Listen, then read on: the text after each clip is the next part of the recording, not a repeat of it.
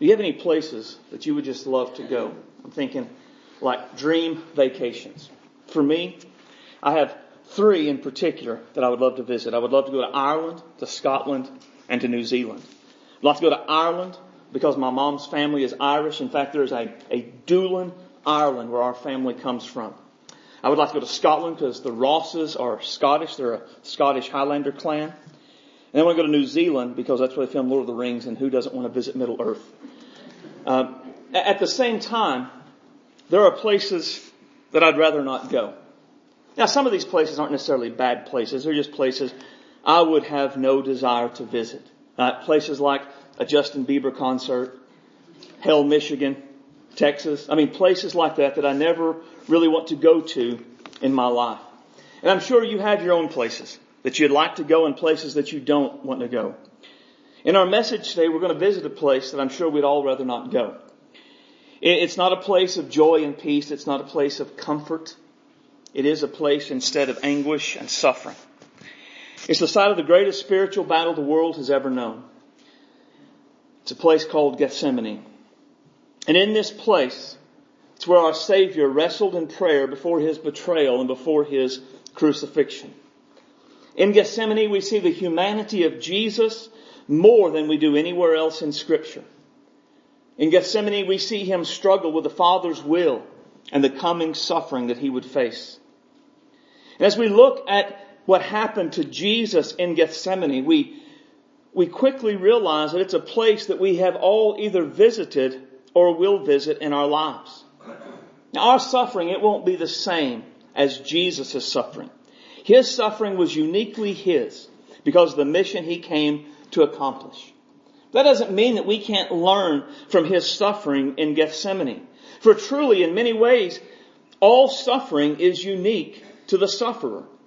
A tragedy in one family can affect each family member in a different way. They all experience the same tragedy, but they suffer in their own unique individual ways. The one constant is that they will, in that time of suffering, visit a place called Gethsemane. What we learn in Gethsemane will help us in our lives. It will help us in our suffering because suffering is a part of living. It will help us in our prayers because prayer is what we should do as we suffer.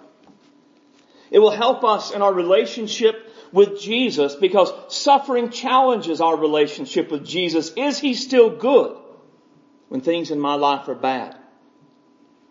And it will help us to be a faithful disciple of Jesus. For suffering tempts us to give up and to let go. How does Gethsemane do all of this? Well, let's find out. Open your Bible to Matthew 26. We're going to start reading in verse 36 and we'll read through verse 46. It should be on page 757 in your Pew Bibles. When you find that, I'm going to ask you to stand to honor the reading of God's Word.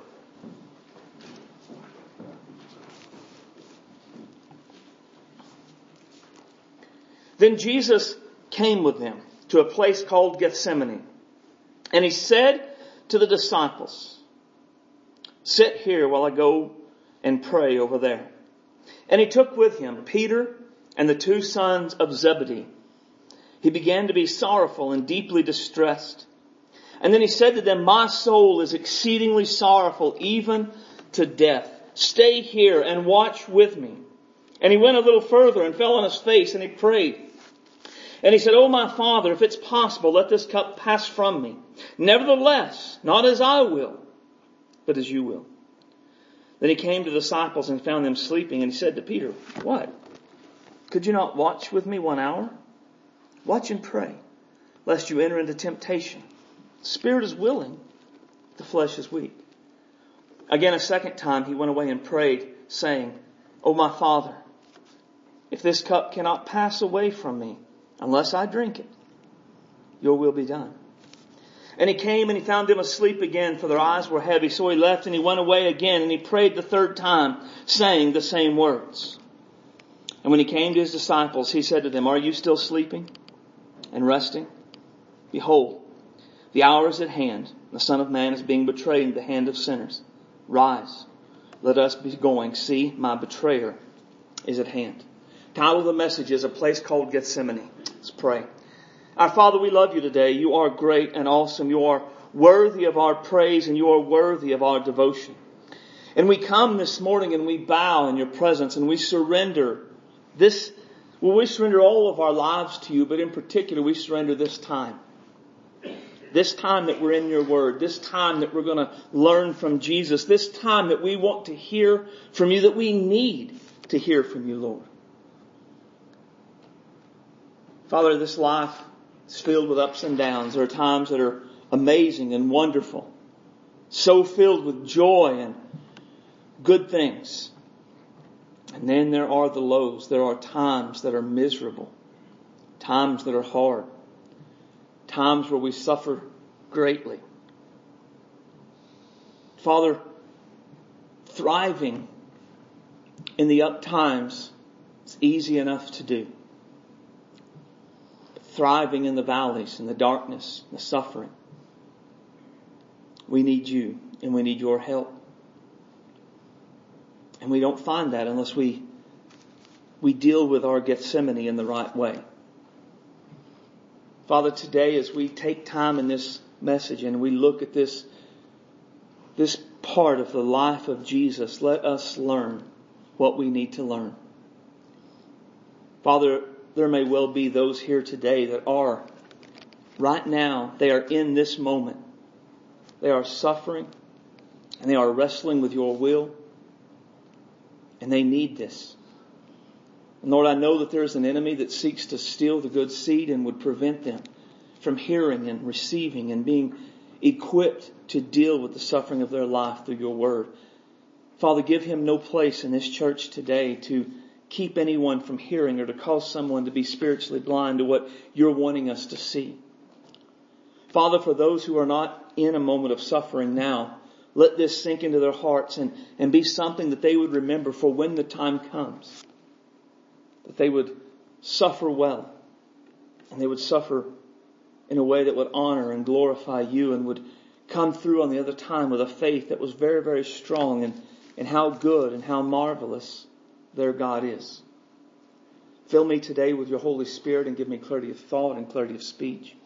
Help me not to be a hindrance in any way to what you once said. Have your way in all that happens, we ask. In Jesus' name, amen. You may be seated. There is what we might call a holy awe or an intense reverence that we should feel when we come to this passage. When we read about Jesus, our Savior, in the, in the Garden of Gethsemane before the cross, there should almost be a sense in which we feel we should take off our shoes for we're standing on holy ground. This isn't a, a light or a happy passage. But neither is it a dark or depressing passage. But it is a solemn and a reverent passage. In this passage, we're peering into one of the most intimate moments of Jesus' life. And if I can use this wording in Gethsemane, we see Jesus at his most vulnerable. What we can learn in Jesus' time in Gethsemane will prepare us for our Gethsemane. This is a weighty passage, and there's a lot that we can learn. What I want to do today is I want to point out three characteristics of Gethsemane and then give us one overarching principle that will help us in our lives when we visit there. The first is that Gethsemane is a place of suffering. Gethsemane is a place of suffering. In this passage, we see Jesus experiencing the worst sorrow and the worst suffering he has ever known. Jesus knows full well what is coming. He knows one of his disciples is about to betray him. He knows all of his disciples are about to abandon him. He knows one of his disciples is about to deny he even knows him. He knows he is about to face the rejection of the entire nation. He knows he is about to be physically brutalized by Jews and Gentiles alike. He knows he is about to take in God's wrath for our sin. He knows he is about to experience for the first time in eternity separation from his Father. Knowing what's coming, Jesus chooses to spend the hours leading up to that moment prayer, in prayer to his Father. He takes the 11 disciples. Judas has already left to go betray Jesus. There are 11 left. He takes them into the garden to pray. From there, he takes James and John and Peter. He goes further in to the garden and he asks them to pray with him. And then he goes even further and he begins to pray on his own.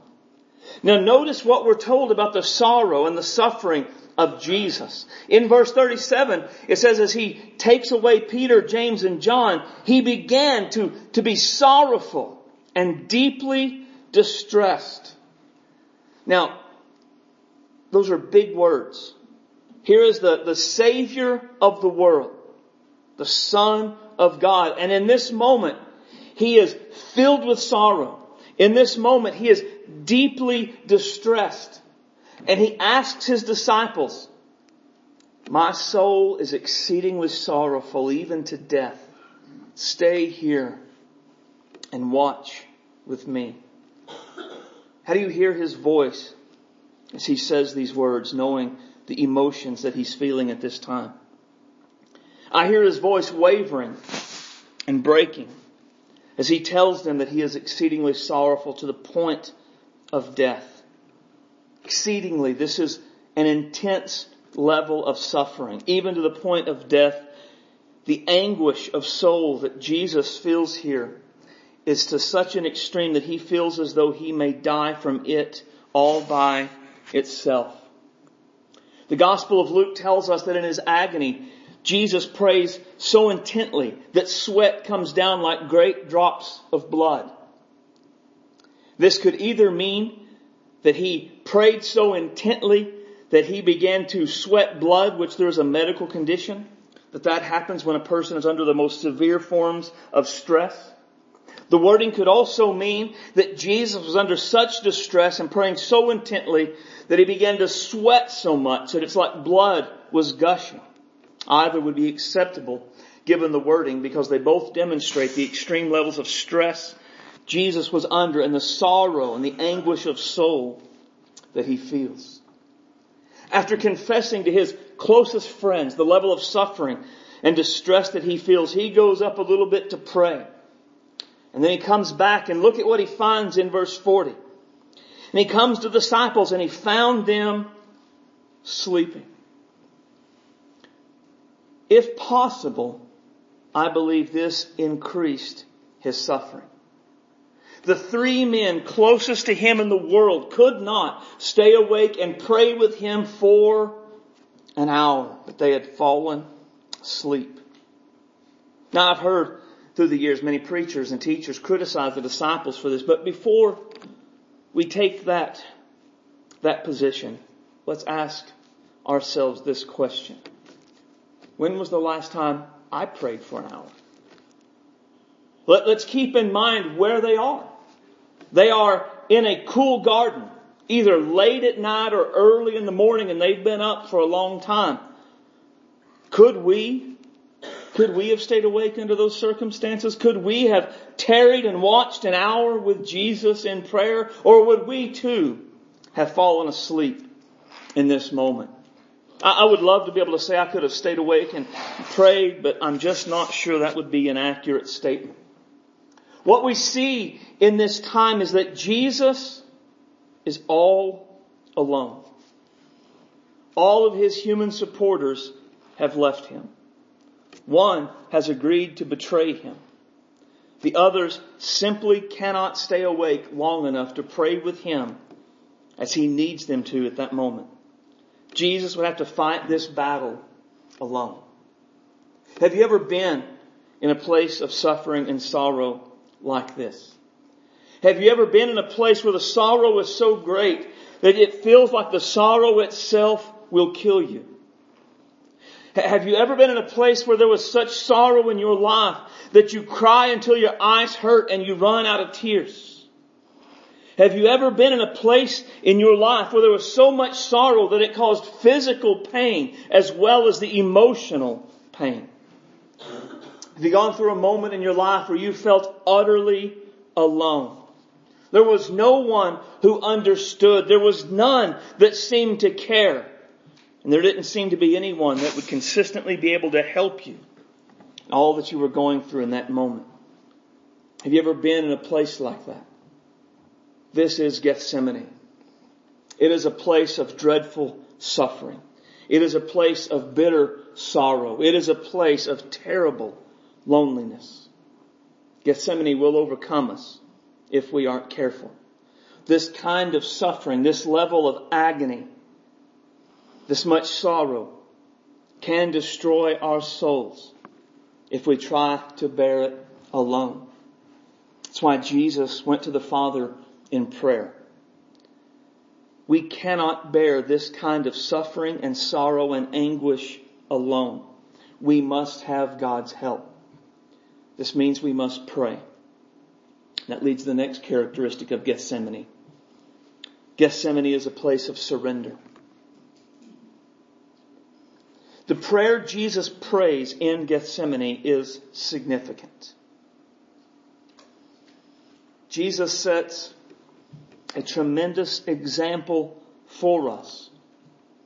Though in all honesty, it is a difficult example to follow. After asking his disciples to pray, he goes a little bit further. He falls on his face and he prayed saying, Oh my Father, if it's possible, let this cup pass from me. What is the cup that Jesus wants to pass from him? The cup that Jesus refers to as the cup of God's wrath. God, in pouring out his wrath, it is often seen as a cup. Jeremiah 25, it says, For thus says the Lord God of Israel to me, Take this wine cup of fury from my hand and cause all the nations to whom I send you to drink it. This picture of a cup of God's wrath is seen also in the book of Revelation. Now the great city was divided into three parts and the cities of the nations fell and Babylon was remembered before God to give her the cup of the wine of the fierceness of his wrath. See, Jesus, as he was about to die, it wasn't just a cross he was going to face. It wasn't just the physical and verbal abuse of Romans and Jews alike that he was going to face. Jesus in this moment was going to take the fierceness of God's wrath against our sin in our place. All of the wrath against our sin was going to be poured out. He was going to drink it up, as it were, and take it all upon himself.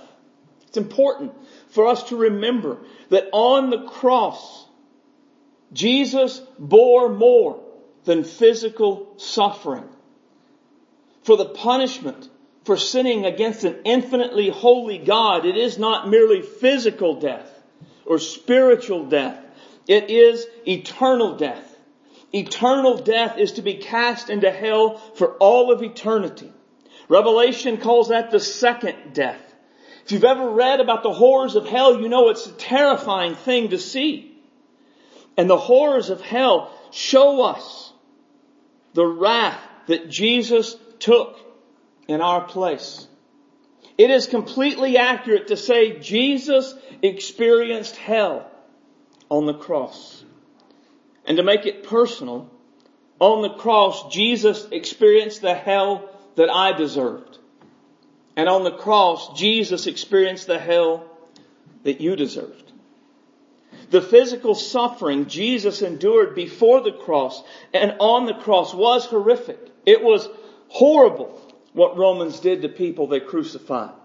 However, the physical suffering was not all that was going on, and it was not even the worst part of what Jesus was enduring in that day. There was the spiritual suffering of drinking the cup of the fierceness of God's wrath against sin. This was the worst part of the suffering. This is what Jesus is praying about.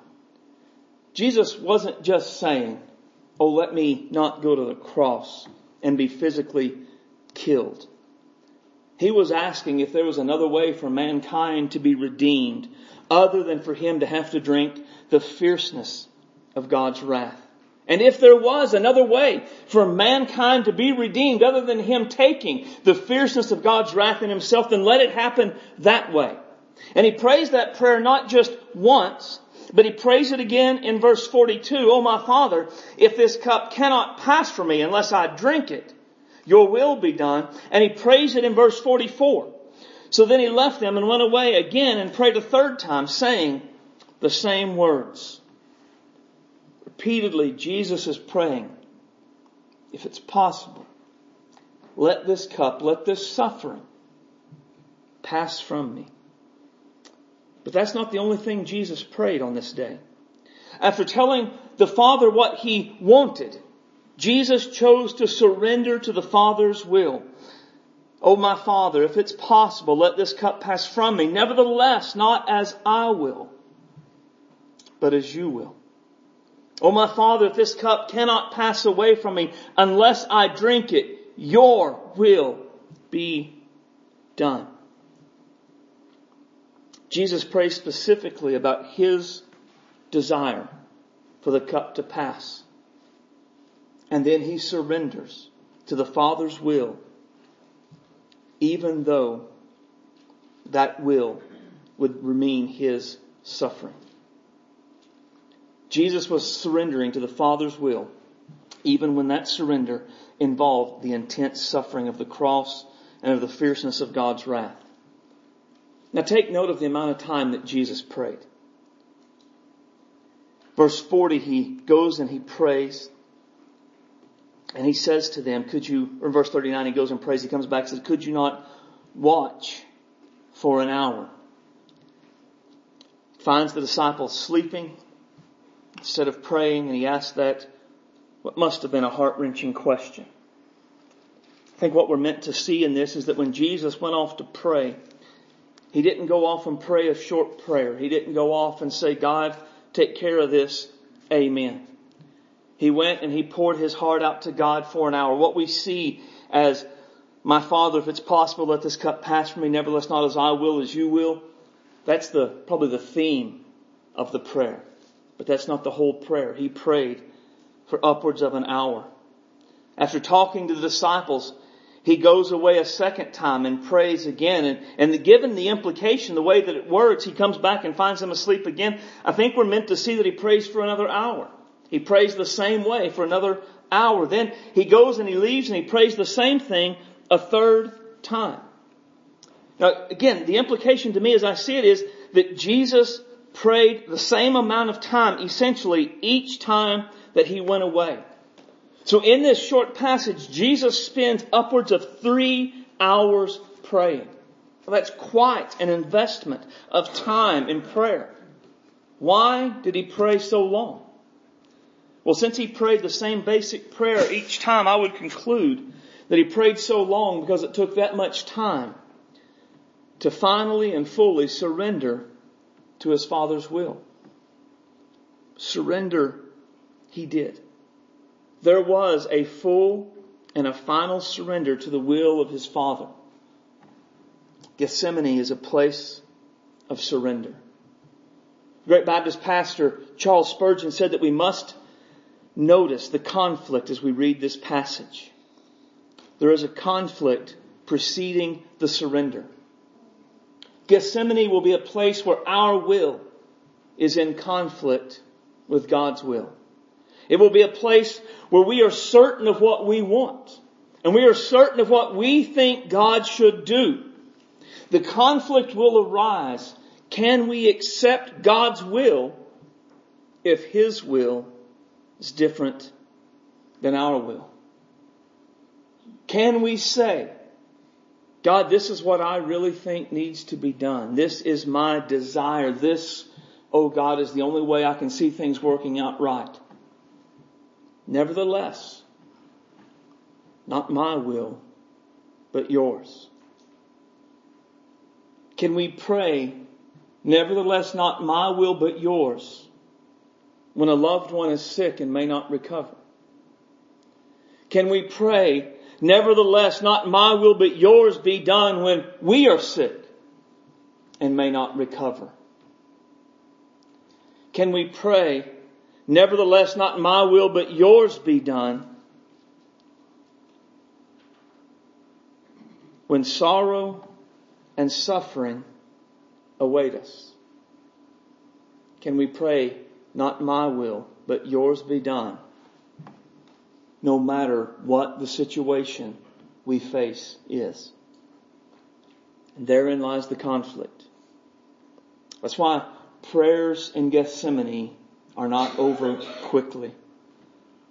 Full and final surrender doesn't come in a dear Lord, take care of this, amen type of prayer. Now, don't hear me say what I'm not saying. I'm not saying God doesn't hear short prayers. I'm not saying short prayers are unspiritual. What I am saying is that if we are in Gethsemane, if we are going through Gethsemane, and we are going to pray through in that time, we must pray until we know that we have fully and finally surrendered to the Lord's will, whatever that will may be. And if reaching that level of surrender took Jesus three hours and three times of prayer, what makes us think we will arrive there quickly? Are we more spiritual than our Lord? Are we more devoted to our Father than our Lord? Are we desiring of His glory more than our Lord?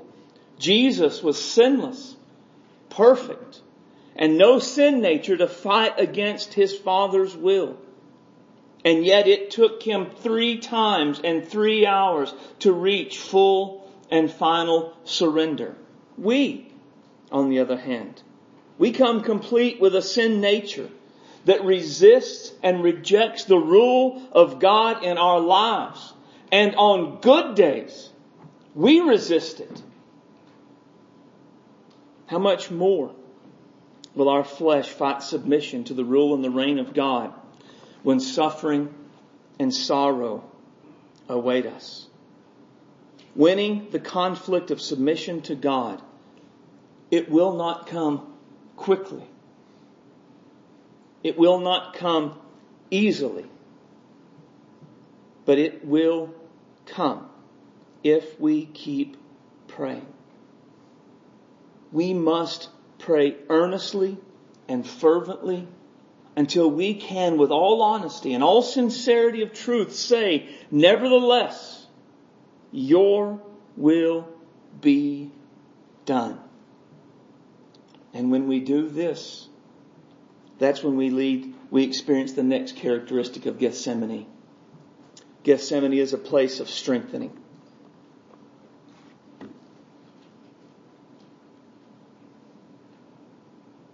After praying and surrendering, Jesus sees his betrayer coming. He doesn't try to run away. He doesn't try to hide He doesn't respond to Judas in anger and hatred. He doesn't defend himself at all. Instead, in verse 45, he says, Behold, the hour is at hand. The Son of Man is being betrayed in the hands of sinners. Rise, let us be going.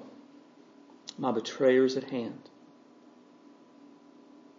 He just wakes them up and he walks to meet Judas as he's bringing the soldiers. The very wording he uses communicate calmness of spirit, peace of mind, and a relief of the physical and emotional strain that had been about to kill him when he arrived in the garden. His father met his need in that moment and strengthened him for the work ahead. It is important for us to recognize his circumstances didn't change. He's still going to suffer. Judas is coming to betray him and is not going to change his mind. Peter is going to deny him. The Jews are going to betray him. They're going to beat him. The Romans are going to beat him. They're going to take him out to a hill, strip him naked, nail him to a cross, and leave him to die.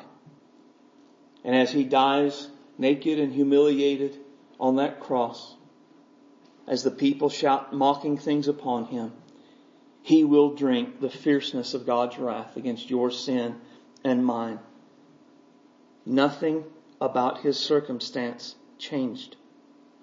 Only his attitude changed. Only his willingness to do the will of the Father changed. Hebrews tells us that therefore we also, since we are surrounded by so great a cloud of witnesses, let us lay aside every weight and the sin which so easily ensnares us. Let us run with endurance the race that is set before us, looking to Jesus, the author and finisher of our faith, who for the joy that was set before him endured the cross, despising the shame, and is set down at the right hand the throne of God. The cross still hurt. The cross was still shameful. The cross was still extreme suffering. But there was still joy because he was accomplishing the Father's will.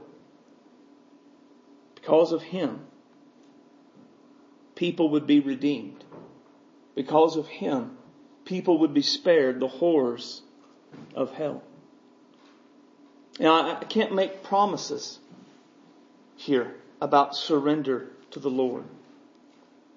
I can't make promises that God isn't going to keep. So I can't promise you that praying and surrendering to the Father will cause your suffering to go away. The reality is it might not. But what I can promise you is that through prayer and through surrender, God will strengthen you and God will give you peace even as you suffer. This is what we see in the example of Jesus. This is a promise we have in scripture. Be anxious for nothing, but in everything by prayer and supplication, with thanksgiving, let your requests be made known to God. And the peace of God, which surpasses all understanding, will guard your hearts and minds through Christ Jesus. Great promise. Prayer. The prayer he's talking about here, it's like the prayer in the garden. The prayer Paul is speaking of isn't a dear God help, dear God handle this kind of prayer. It is a praying until we pray through. Praying until the peace of God descends upon our hearts and begins to guard it. Now the word guard that Paul uses, it is a military word that carries with it the idea of our hearts being protected by a military guard to prevent a hostile invasion. The hostile invasion is anxiety, fear, all of the things that come in our moment, in our time of suffering that would distress us, cause us to agonize more than what's going on in our suffering. When we pray and when we surrender our will to the Father's will because we trust Him, we trust that our Father loves us. We trust His wisdom that our Father knows what's best. And we trust His power that our Father can always do what's best. Then His peace, not the world's peace, His peace, it will come down and it will guard our hearts and it will give us peace and it will prevent the invading and hostile forces from stealing our peace. That kind of prayer or that kind of peace only comes through prayer and surrender to God. So our one main point today, our one main lesson is that God gives strength and peace as we surrender to His will.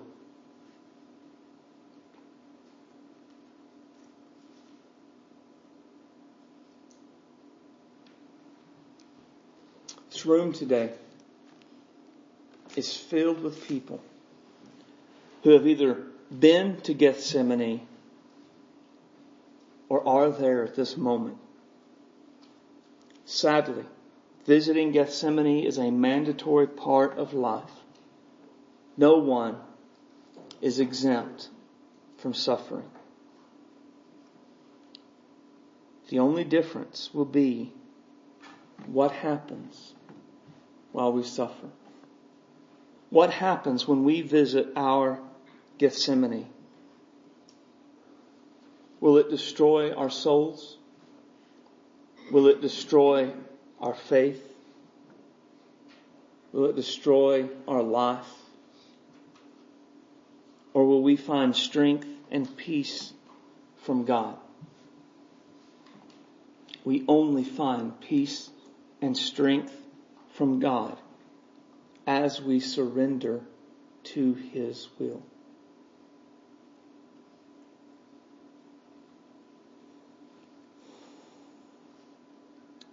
Are you able